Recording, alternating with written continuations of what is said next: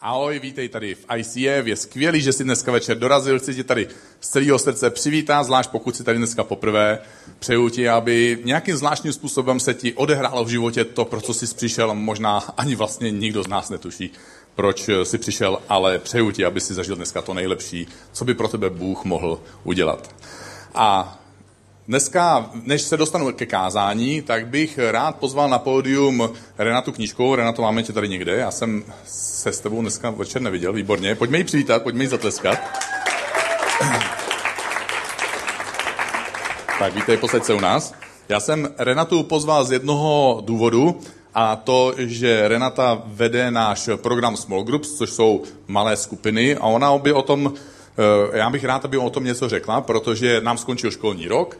Během školního roku se naše small groups scházely intenzivně, začínají prázdniny, ale po prázdninách znovu začínáme tu, tu intenzivní část. Někteří z vás budete možná se svojí small group pokračovat, necháváme to na vás.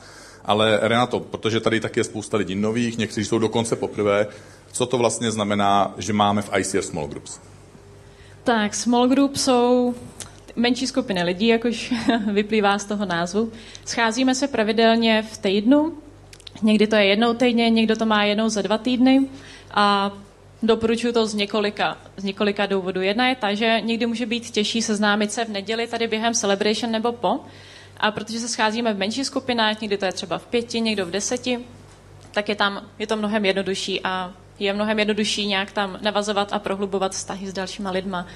Takže to je určitě o dalších lidech. Další důležitá věc je určitě Bůh, protože je to místo, kde ho můžeme líp poznávat skrze ten program, který tam máme. Můžeme rozvíjet víc vztah s ním a zároveň rosteme i my, protože small group není o tom, že jeden člověk připraví všechno, ale lidi tam mají třeba různé úkoly, jednou dělá jeden tohle, další tohle a je to úkoly, místo... jako že někdo nosí cihly. To záleží, kdo má jakou small group. Ale já nevím, někdo si může připravit program, někdo může třeba udělat něco k jídlu. Jsou to takovýhle, možná se to zdá jako maličkost, ale každý člověk má nějaký dar a small group je místo, kde se dají rozvíjet určitě. Dobře, tak teďka nám vlastně skončí školní rok. V ICF běželo několik 14-15 small group, jestli si to pamatuju dobře, něco takový 13? 15. 15. Takže i docela dost lidí, kteří sedí v sále, tak se nějakým způsobem small group účastnilo, small group do teďka. A v září budeme začínat znovu, takže pro spoustu lidí to bude pokračovat tak, jak to je, ale taky dáváme možnost udělat small group trošku jinak od září. Takže jestli k tomu chceš něco říct, jak to bude od září, jaký jsou možnosti? Tak, jak se říkalo, máme teď 15 small group, což je skvělý číslo, ale pořád je, je plno lidí, kteří ještě třeba na small group nechodí, protože jich není ještě úplně dost. A tak přemýšlíme, jak to udělat ještě jednodušší, aby se člověk mohl zapojit. Tak jsme se rozhodli, že od září budeme dělat dva semestry. Možná tady jsi a přemýšlí, že by se na nějakou zapojil nebo by si s někým novou začal, ale je těžký možná třeba začít, tak chceme nabídnout, že je možné to zkusit třeba na semestr a pak člověk uvidí, jestli mu to dává smysl, jestli mu to jde, tak bude pokračovat, pokud ne, tak je úplně v pořádku skončit. Dobře, takže víme, že může to dělat a že může skončit.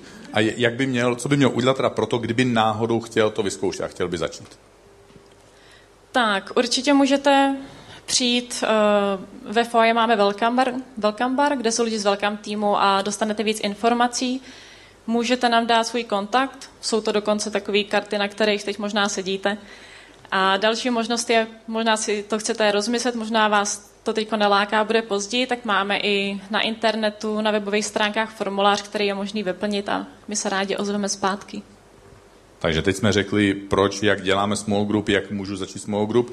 A tady možná sedí lidi, kteří říkají, já bych ji nechtěl začít, ale možná bych rád to vyzkoušel. Takže pokud se někdo chce zúčastnit small group, co by měl udělat, aby to teda mohl vyzkoušet? No, buď to už tady někoho znáš, máš třeba nějaký koníček, jsou tady další lidi, se kterými si rozumíš, tak nejjednodušší způsob je dát se dohromady a říct si, že tu small group třeba začnete. Můžete být třeba dva, tři a během chvilky se objeví další lidi, to určitě není problém. A pokud tady nikoho neznáš, ale zároveň by se rád na nějakou small group uh, zapojil, tak určitě ten welcome bar uh, ve foje. Díky. A co vedoucí uh, small group vlastně zjevně se od nich něco očeká, že tak trochu zorganizujou, dají dohromady tu partu lidí a nějakým způsobem to táhnou v průběhu toho roku, ale je něco, co my jako ICF teda nabízíme tomu vedoucímu small group jako nějaký support, podporu, aby v tom nezůstal sám? Tak, jedna z věcí, kterou nabízíme vedoucím i těm, co ještě vedoucí nejsou, je kurz pro vedoucí small group. A další bude v říjnu, takže určitě se bude ohlašovat dopředu. Není to vůbec žádná závazná přihláška na to, že small group budu mít, ale určitě se dozvíte více informací. Potom se jako vedoucí small group třikrát za rok scházíme, takže se dozvíme nějaké další informace, jak to funguje u ostatních, můžeme se inspirovat tím, co dělají, tím, co nedělají. Eh, máme skvělý materiály, máme knihovnu, takže pokud někdo neví, jaký by chtěl mít program, tak se může podívat, co tam máme, něco vybere a třeba je semestr podle určitý knížky. A když se někdo rozhodne, že small group bude mít, tak máme coachingové schůzky, takže na začátku se s každým sejdeme, zjistíme, jakou má představu a snažíme se vymyslet, jak to třeba za ten rok nebo za půl roku naplnit a v... můžu nás kdykoliv kontaktovat, takže je to vlastně pomoc během celého roku. Kdo potřebuje, tak se může kdykoliv ozvat. Výborně, Renato. Myslím, že si podávat pro tenhle okamžik, aspoň na, tak na povrchu, eh, ty důležité informace. Já ti moc poděkuju, pojďme jí zatleskat.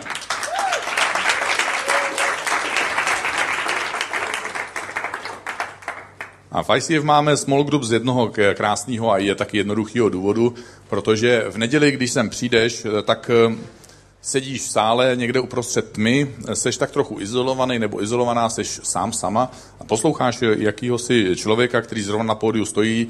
Dneska máš eh, tu příležitost poslouchat mě a nemáš, nemůžeš se k tomu vyjádřit, nemůžeš říct, co si o tom myslíš, nemůžeš položit otázky, prosím, nepokládejte mi teď otázky a trošku by to rušilo třeba ostatní. Eh, nemáš příležitost eh, mi říct, co se stalo tenhle týden, nebo co tě čeká příští týden, čemu čelíš, jaký máš problémy, co by si rád eh, řešil, čem by si chtěl poradit, nebo za co by si chtěl, aby se ostatní lidi s tebou modlili. Taky tady těžko nebo hůř můžeš možná prohloubit svoje přátelství, protože sedíš vedle někoho, koho možná vůbec neznáš. Proto máme small group, aby jsme mohli zažívat přátelství, aby jsme se mohli s pár lidma víc poznat, s lidma, kteří sdílí podobný nadšení, podobnou víru jako ty a aby jsme mohli zažívat společně Boha, aby jsme mohli další lidi pozvat do Božího království.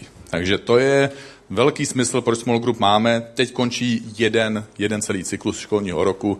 Přes prázdniny budeme spousta z nás na dovolených na prázdninách, takže třeba moje Small Group eh, tak nějak pomalu ukládám jako ke spánku. Současně připravuju otevření letní small group. Já mám přes léto vždycky small group, jednu tajnou, takže to vám nebudu říkat, o čem je, protože chci pozvat speciální lidi který se mnou ještě nikdy na small group nebyli. A pak už taky nebudou. A já budu pokračovat eh, v té sérii I Choose. Tohle je poslední díl ze série I Choose, tedy já si volím, já si vybírám, nebo já se pro něco rozhoduji. A chci mluvit o tom, že si obvykle v životě vybíráme mezi tím, co, co bychom opravdu rádi dělali a tím, co je naléhavé. My máme pocit, že to prostě musíme udělat, protože je toho zrovna teďka, vypadá to, že to je potřeba. A já bych eh, rád využil tohohle okamžiku, podobně jako minule, a dal bych ti takový okamžik na zasnění. Takže jestli chceš, tak se můžeš uvolnit, jestli chceš, můžeš zavřít oči a já ti položím otázku. Co bys si rád, nebo co by si ráda dělala v životě? Ale opravdu. Kromě toho schonu, který máš. Šel bys rád na ryby, protože holky jsem neviděl moc na rybách, možná taky choděj. Nebo přečetla by si z ráda knihu, chodil bys pravidelně rád cvičit, což není třeba můj sen, ale něčí to může být. Rád bys měl třeba víc času na svoje děti. Něco v tvém životě, co by si opravdu rád měl na to víc času. Protože když se zeptáte lidí, když se jich zeptáte, ahoj, jak se máš? Tak to první, co lidi nejčastěji odpoví, je dobře, fajn.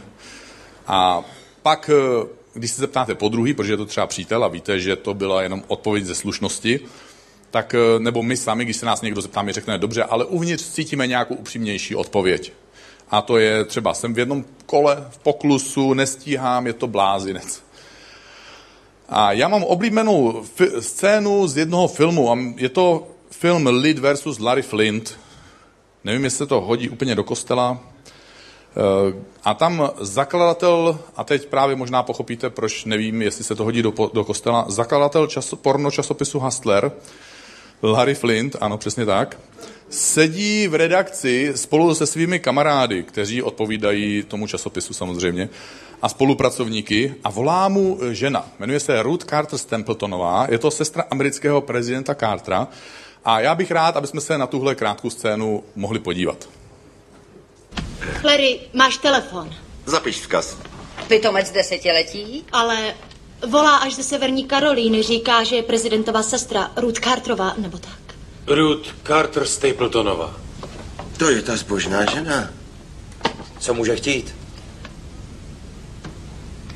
Zvedni to, co pak se bojíš? Tak jo. Přepoj mě. Halo, tady Larry Flint. Pochválen buď hospodin. Konečně jsem vás našel. Aleluja, v čem vám můžu pomoct? Máme společného přítele, jistého televizního producenta. Doporučil mi, abych se s vámi sešla. Byl přesvědčen, že si padneme do oka. Ale tomu nerozumím. Vy jste evangelička a já prodávám porno, takže nech toho, sakra. Já na žádné nálepky nevěřím. A mám pocit, že bychom se jeden od druhého mohli mnoho naučit, takže můžete přijít zítra na večeři? No, víte, já mám, mám nabitý program. Víte, co je příjemné na pozici lidí, jako jsme my dva, pane Flinte? Co pak? Že můžeme dělat všechno, co chceme.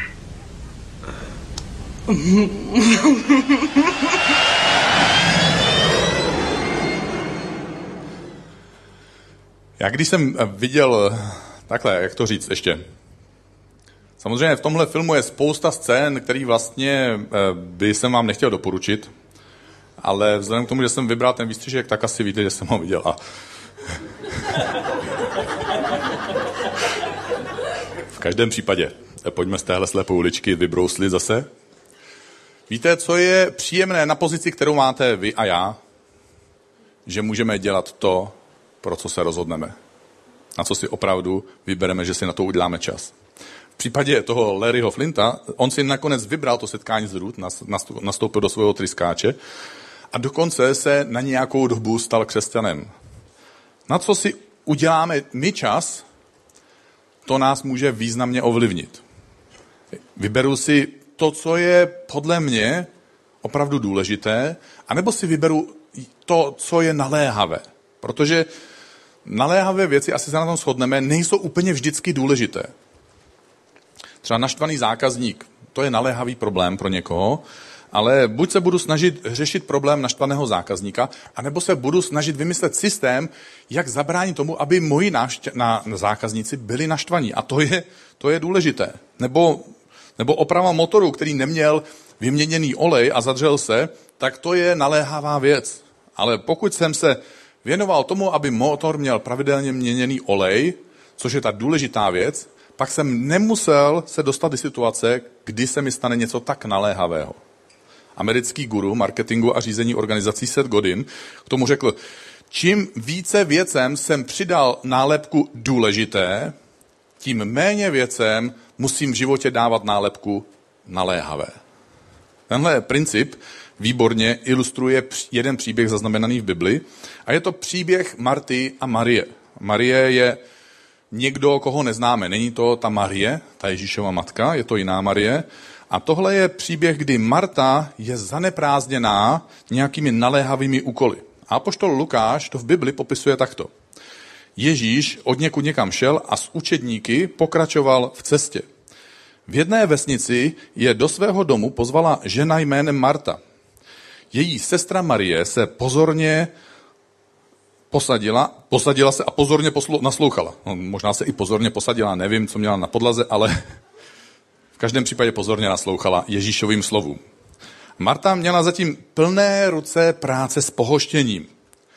Netrvalo jí to dlouho a za chvíli přišla k Ježíšovi s výčitkou, pane, co pak to nevidíš, co mám práce, a že si Marie jen tak sedí?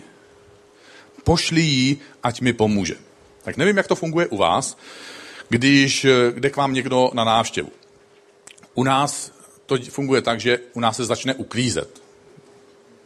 Jako ve většině domácností, když se blíží návštěva, se začne uklízet, což je dobrá zpráva. třeba když my jsme právě měli zmíněnou small group několik let u nás, tak eh, jsme měli jistotu, že aspoň jednou týdně pořádně uklidíme, protože se blížila návštěva. A neznamená to, že se jako u nás všechno uklidí. Jo, ale, ale třeba vyprané prádlo se v hromadách vynáší opatrovíš, protože není čas rozdistribuovat každý kus prádla do správného místa v naší šestičlené rodině v ten správný okamžik, když blíží se návštěva. Obvykle taky Kristýna začne kmitat nejvíc, respektive ona jediná kmitá. Jo? E, já se pohybuji a a sbírá věci v jednom koutě a přenáší je do druhého kouta. Tak mimochodem doufám, že to teďka nespletu. Víte, proč žena vždycky ví, kde co se dá najít? Protože ona byla ten člověk, který je tam přemístil. Z toho původního místa, kde jste věděli, kde to bylo. Takže ona je přenáší z jednoho kouta na, do jiného kouta, kam to původně vlastně opravdu patří. A Teď eh, navíc eh, my máme okna do ulice s balkonovými, s, s balkonovými dveřma, takže my máme vlastně takovou obrovskou celoplošnou prosklenou obrazovku, eh, která je zvenku vlastně, jakože dá, na nás se dá dívat jako na takovou online reality show. A říkám si, co si asi říkají lidi na autobusové zastávce přes trávník, když vidí to, co se u nás děje před návštěvou. Protože Kristýna vyvíjí takovou rychlost, že zatímco lidské oko je schopné sejmout pouze několik snímků za vteřinu, tak ona se během vteřiny ocitne na několika místech té místnosti a tím pádem pravděpodobně, já nevím, já to sleduju zblízka, takže to vnímám jinak, ale ze vzdálenosti si myslím, že ty lidi už vidí jenom šmouhu. Že nádoby lítá do myčky, nádoby lítá z myčky, e, luxuje se, pouští se správná hudba, v lepším případě se taky ještě zapalují svíčky a záleží na tom, kdo přijde. A takže Marta je v téhle situaci. Zve Ježíše na návštěvu. Teď si to zkus uvědomit. To není jako taková běžná návštěva, jo? Kdy tvůj starý kámoš ještě z dětství přichází, takže je ti to jedno, že pod postelí, protože i jemu je to jedno, že pod postelí je tvoje pyžamo, starý smradlavý ponožky a nedojezený pitlík gumových medvídků, který ti vypadly z ruky, když si usínal večer při sledování seriálu. A taky to není taková ta náštěva, jako kdy k tobě jde pan pastor. Jo? Pastor se blíží. Jo? Honem, honem, jo. Ne, tuhle hudbu ne. Vorší pro pana boha živýho tam pusť. Takže Ježíš se blíží. To je, to, to je prostě celý level jako vejš. Ježíš se blíží a Marta má plný ruce práce s, s tím pohoštěním. Nevím, jestli to znáte. Do, do člověka se dostává taková zvláštní jako vibrace nebo, nebo takový stav, něco podobného, jako když spěcháte už do práce nebo na autobus a teď běháte a říkáte brejle, nemám brejle, jo, neviděl, neviděl jste někdo moje brejle a děti vám řeknou, tati máš je na nose, jo. E, nebo, nebo klíče taky znáte, jo, určitě, teda já to znám velice dobře, takže nevím, co znáte vlastně vy, ale já hledám klíče, to je moje oblíbená disciplína před odchodem a někdo mi řekne, a nemáš je tati v kapse, jo, já říkám, ne dvakrát už jsem je kontroloval, jo, ty kapsy. A co máš to za bůly na kapse? Někdo se směje, se našel taky. Díky, nejsem sám, jo, dobrý. Takže Marta je v téhle situaci. Ona kmitá, nestíhá, snaží se, zapomíná, pořád, pořád jí něco někde prostě chybí, něco hledá. A netrvalo jí to moc dlouho a za chvíli přichází k Ježíšovi s výčitkou. Pane, nevidíš, co mám za práci? A že si Marie jen tak sedí? Pošlí, ať mi pomůže. A Ježíš jí říká, protože si dělala Marto to, co je naléhavé, tak si zanedbala to, co je ale opravdu důležité. Ona si pozvala Ježíše na návštěvu a nakonec s ním nestráví žádný čas. Protože se věnovala všemu ostatnímu kolem. Co bylo logicky, to bylo naléhavé. Co je pro tebe tou nejdůležitější věcí, kterou si v životě přestal dělat?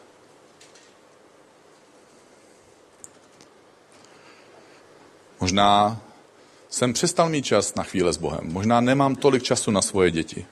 Nemám čas na svoji manželku nebo na svoje manžela, protože tolik času trávím s dětma, že jsem zapomněl, že to nejlepší, co pro děti můžu udělat, je, že budeme spolu, že budeme mít harmonický, krásný vztah.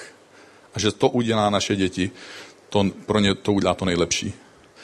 Nebo si závislí na něčem, co ti krade čas, Nejenom na ty důležité věci, ale dokonce i na ty naléhavé.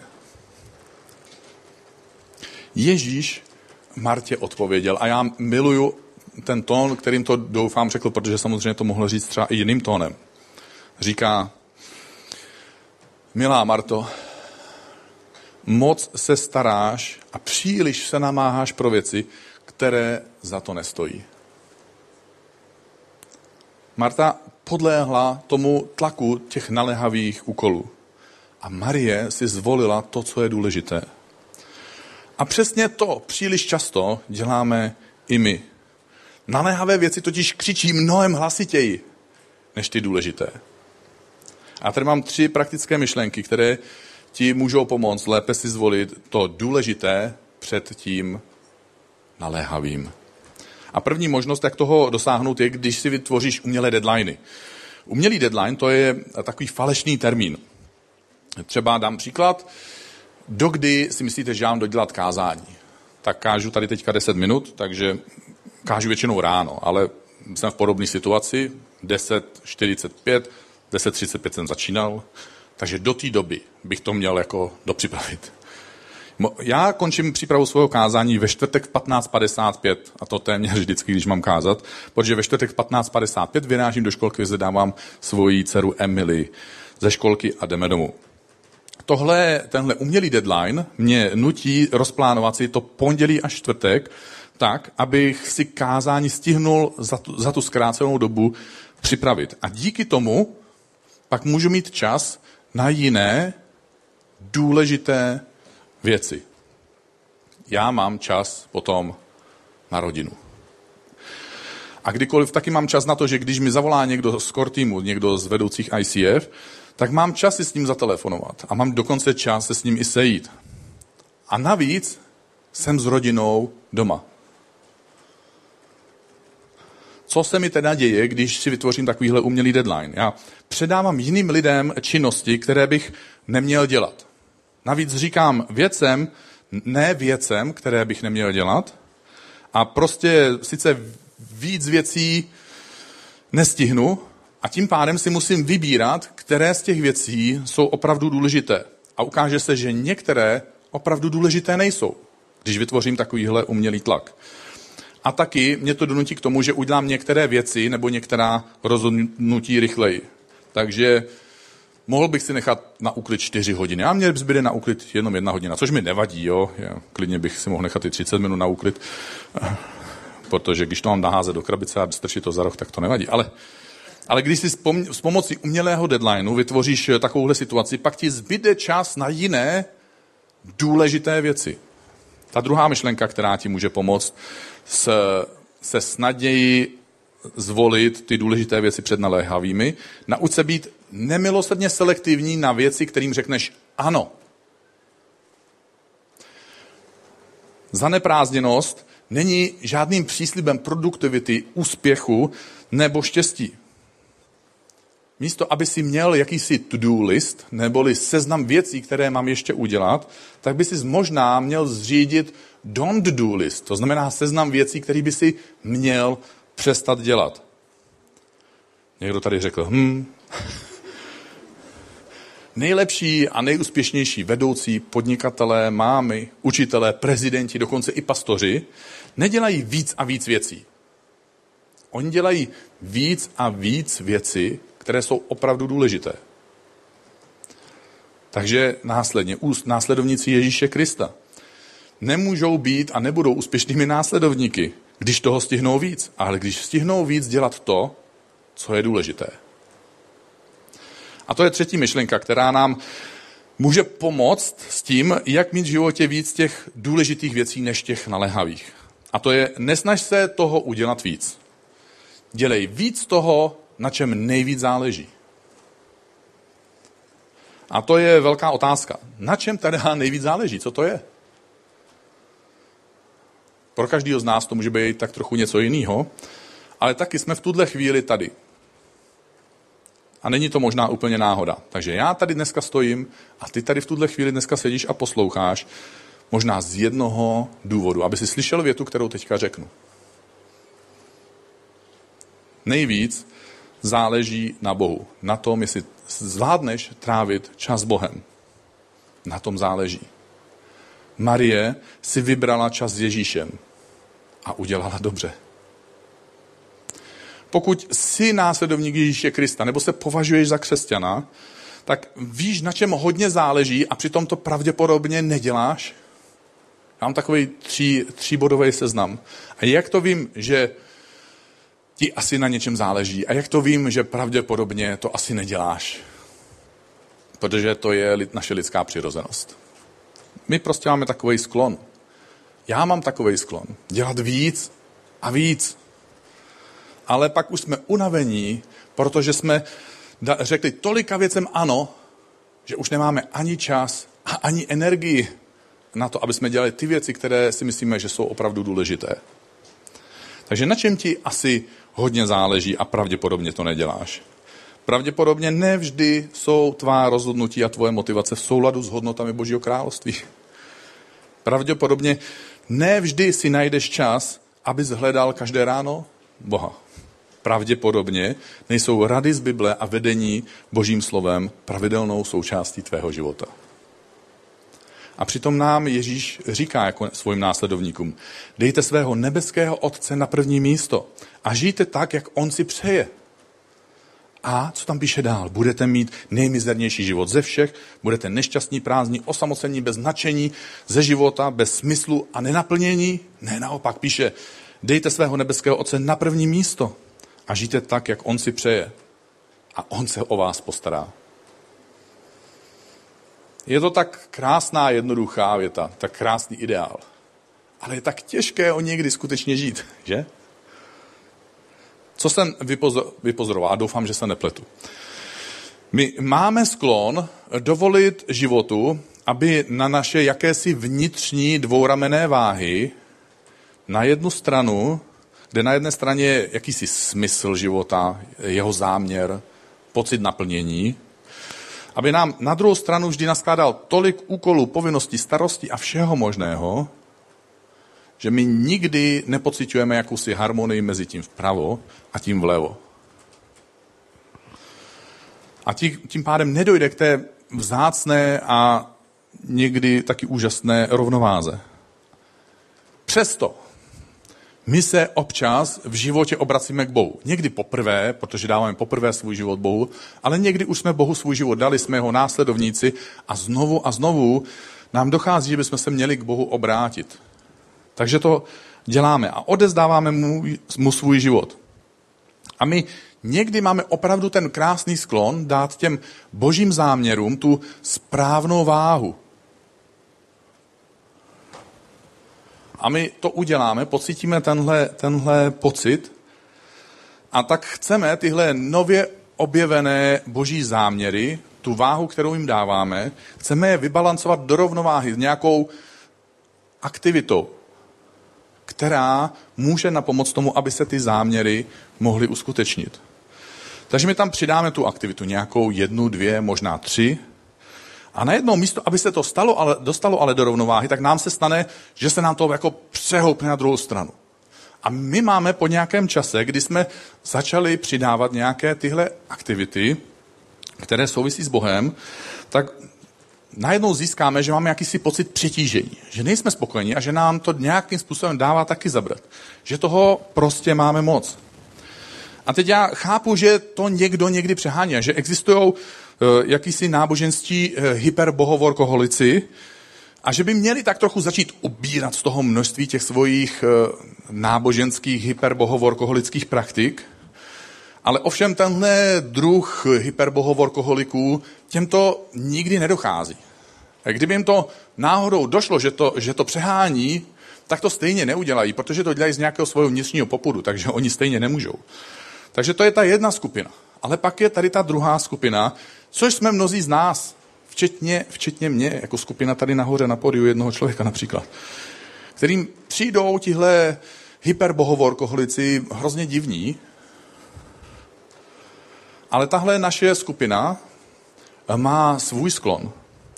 My jsme začali dávat těm božím záměrům, které, kterým jsme dali nějakou váhu, tu správnou aktivitu, Začali jsme se modlit trošku, čteme si najednou něco občas Bibli, jsme nějakým způsobem třeba finančně štědří vůči Božímu království, s něčím třeba pomáháme občas církvi, ale nějak se to přehouplo a my to chceme vyvážit A tak začneme ubírat. Ale ubereme špatně.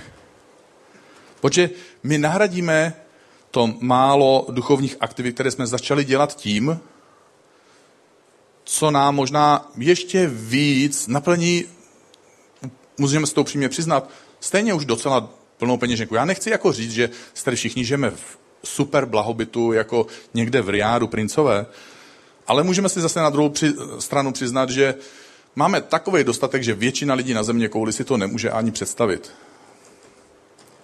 Proto sem se stěhuju. A navíc to vyměníme za nějaký ty zábavné aktivity. Přitom máme zábavy už tolik, že když přidáme ještě trošku víc zábavy, tak už nám to ani víc radosti vlastně nepřidává. A často se nám děje, že to vyměníme za to málo těch božích věcí, které jsme tomu věnovali. A ty věci jdou zase stranou. A my dočasně, když to uděláme, tak my pocítíme zlepšení. Ono se to jakoby do nějaký zdánlivý rovnováhy dostane. Ale stane se to, že ty boží záměry jsou znovu nedoceněné. A najednou my znovu nemáme čas na Boha a na jeho slovo, nemáme čas být součástí komunity stejně smýšlejících, věřících a na, stejně nadšených lidí. Nemáme čas nebýt jenom konzumenty a být taky těmi, kteří do toho něco, něco investují, že investují svůj čas, který nám stejně vyměřil Bůh, že investují svoje finance, které si vyděláváme jenom díky tomu, že, jsme, že nám byla dána jakási možnost, že investujeme svoji lásku, emoce a nadšení, který nějakým způsobem čerpáme stejně z boží podstaty, z božího srdce. Dřív než, dřív než v Izraeli v dávnověku eh, vůbec začaly králové, éra králů, tak žila tam žena, která se jmenovala Hana. Tahle žena byla neplodná a nemohla mít děti, což eh, pro ženu, která touží mít děti, je velice frustrující samozřejmě. A tak měla pocit, že její život nemá smysl. A tahle Hana je zoufalá. Takže se v jejím životě, díky tomuhle zoufalství, což se děje často i nám, otevírá jakési pomyslné okno příležitosti. A my otevřeme okno a koukáme, Bůh možná existuje, kdyby náhodou byl a tak dále. A začneme přemýšlet o Bohu a o božích věcech. A ona je v téhle zoufalé situaci a tak začíná dávat těm božím věcem nějakou novou váhu. A proto přidá nějakou aktivitu a jde do chrámu a začíná se tam modlit. Ale protože její situace se nezlepšuje, tak ona se modlí zoufalým způsobem a to tak intenzivně, až si místní kněz myslí, že je opilá nebo že je blázen. Takže za ní jde a snaží se jí ukáznit a říká jí, jsme v chrámu. A ona se nenechá odradit člověkem, který říká, aby šla domů, aby se uklidnila. Naopak, místo aby vyměnila tu boží aktivitu za odpočinek, za klid a pohodlí domova, tak přiloží pod kotel a kromě toho, že volá zoufale, tak řekne Bohu hrozně zoufalý slova. A říká, bože, pokud mi dáš dítě, tak to první dítě, ne to druhé, až budu mít jistotu, že mi něco zbyde. Ne to desáté, až, to, až budu mít naplněny všechny po, svoje potřeby. Ale už to první dítě dám tobě.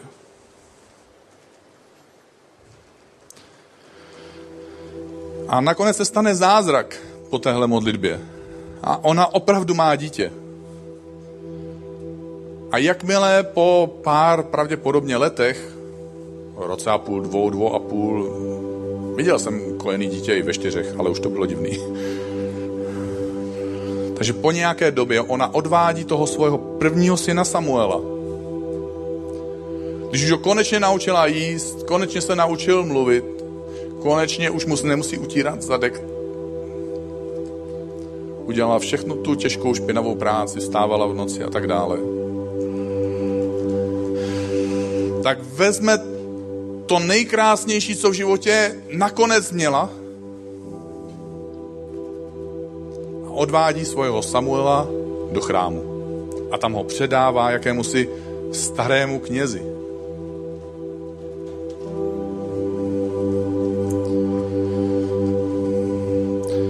My dneska, když plánujeme svůj čas, tak si často vybereme čas na boží věci až jako poslední, když nám na to zbyde čas.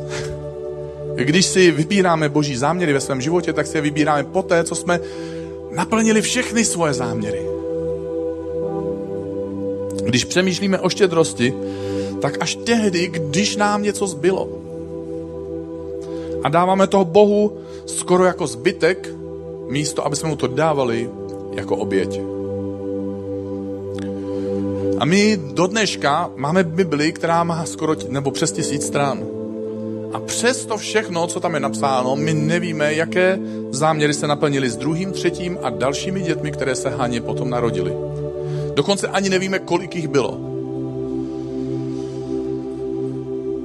Pouze Samuel, ten první syn, kterého ona se vzdala, se stal tím božím prorokem. Mužem, který vynášel boží slovo, přinášel boží slovo a boží radu pro všechny generace lidí, které žili během jeho života. Když to první, to, co máme rádi, dáme Bohu, Bůh tomu dá svůj vlastní záměr. Svůj vlastní význam. Takže dnes na konci téhle série I Choose bych ti rád dal vybrat. A nechci tě teďka žádat o peníze. Sbírka už byla, takže seš v pohodě. A jestli chceš, tak samozřejmě sedni si doma, vygoogli si číslo našeho účtu, jsi vždycky vítaný. Můžeš si to sám za sebe promyslet, jak to chceš dělat. To je tvoje věc. Ale chci ti dát ve skutečnosti vybrat mnohem těžší volbu. Jestli by si ze svého času, z hodin, který máš jenom 24 hodin denně a jenom 7 dní v týdnu, z času, který, za který prostě nemůžeš jít do práce a vydělat si víc času. Nemůžeš si ho odnášet do banky vždycky, když ten den něco ti zbyde, aby si v létě z toho měl dovolenou navíc. Jestli bys to chtěl zkusit, protože s časem můžeš samozřejmě udělat mnoho krásných věcí a důležitých věcí, ale jsme tady, takže ti dám tuhle výzvu. Že pokud by si chtěl, tak můžeš během tohohle léta dvakrát nebo třikrát nám s něčím pomoct na lodi. Není to nic velkého, není to příliš mnoho, ale rád bych ti přál, aby si z tohle mohl vyzkoušet. Že je i tímhle způsobem možné být součástí božích věcí, protože ve chvíli, když se něčeho vzdáváš, tak něco získáváš. Já jsem tak moc hrdý na tuhle partu ICF, protože tady mezi dobrovolníkama najdu podnikatele, který si najde čas na svoje podnikání, ale taky si najde čas na svoji rodinu a taky si najde čas na to, aby pomohl tady v ICF. Vedle něj pomáhá manažer z nadnárodní firmy a taky učitelka a zdravotní sestra a úředník a senátor a máma čtyř dětí a otec sedmi dětí. Takže jste pochopili, že to nejsou manželé, že? Že tady, že tady pomáhá student před zkouškama, student po zkouškách, manažer, co musí lítat po půlce země koule a pak jednou přistane tady, aby pomohl zase tady na světlech třeba. Chci tě pozvat k tomu, aby si udělal to, co je pro tebe důležité. A nechci říct, že služba je to jediné, co je důležité, nebo to jediné, na čem na světě záleží. Ale udělej to, na čem tobě nejvíc záleží. A pak přidávej ty další věci. A prakticky to můžeš udělat tak, jak už řekla Renata, na židli máš kartu, takzvanou welcome card, nebo kontakt card, takže pokud chceš, můžeš tam napsat svůj e-mail a můžeš tam napsat, ano, rád bych v létě s něčím pomohl. My se s tou během týdne spojíme, zkusíme ti ukázat, co všechno, kde všude by si mohl pomoct, pokud bys chtěl, aby si to potom v klidu domova mohl promyslet bez nějakého speciálního tlaku, naléhání kazatele a další manipulačních technik. Aby si taky mohl si sednout a s modlitbou si to ideálně promyslet. A jestli chceš, tak bych eh, rád tohle kázání uzavřel modlitbou, takže jestli chceš, tak se pojď se mnou postavit a budeme se spolu modlit. Bože, dnešní večer tady jsme přišli, slyšeli jsme tyhle slova, Každý z nás si svým způsobem odnášíme to, co v tom pro nás bylo. Ale Bože, chceme se ve svém srdci obrátit k Tobě. V životě máme věci, které jsme přestali dělat a přitom jsme je považovali za důležité. A taky Bože, bychom tedy udělali rádi ten krok. Aby jsme dokázali vidět věci, které jsou důležité a dát jim správné místo. Víc než těm věcem, které jsou tak naléhavé. Máme, Bože, tolik starostí, úkolů, povinností, který taky stejně budeme muset asi splnit. Ale Bože, chceme ve svém, svůj život naplnit důležitými věcmi a přitom nezanedbat to, co je asi i naléhavé. Bože, modlím se, aby nějakým svým zvláštním způsobem si každého člověka tady v sále, každého člověka, který je zrovna teďka na balkóně, každého člověka, který chystá občerstvení na baru, každého, kdo je ve velkém týmu a možná něco připravuje v předsálí. Nebo je někdo v jiné místnosti, protože zrovna překládá jiným lidem do sluchátek. Možná, že někdo teďka hlídá někde dítě v předsálí. Bože, modlím se, aby každý z nás jsme mohli zažívat tvůj dotek Ducha Svatého v okamžicích, kdy přijdou ty naléhavé věci, aby jsme dokázali vidět ty věci, které jsou opravdu důležité a dali jim správné místo. Bože, my potřebujeme tvoji pomoc, protože doposud jsme se snažili tak často a stejně jsme to nedokázali. A Bože, tak se modlím, aby pomoc Ducha Svatého byla v našich životech nějakým zvláštním způsobem přítomná. My se ti, Bože, otvíráme a dáváme ti svůj život. Chceme tvojim záměrům, tvojim věcem, tvojemu poslání dát tu správnou váhu a chceme to doplnit tím, co nám pomůže dělat aktivně to, co nás dovede k tomu, na čem nám záleží. Za to se modlíme jménu Ježíše Krista.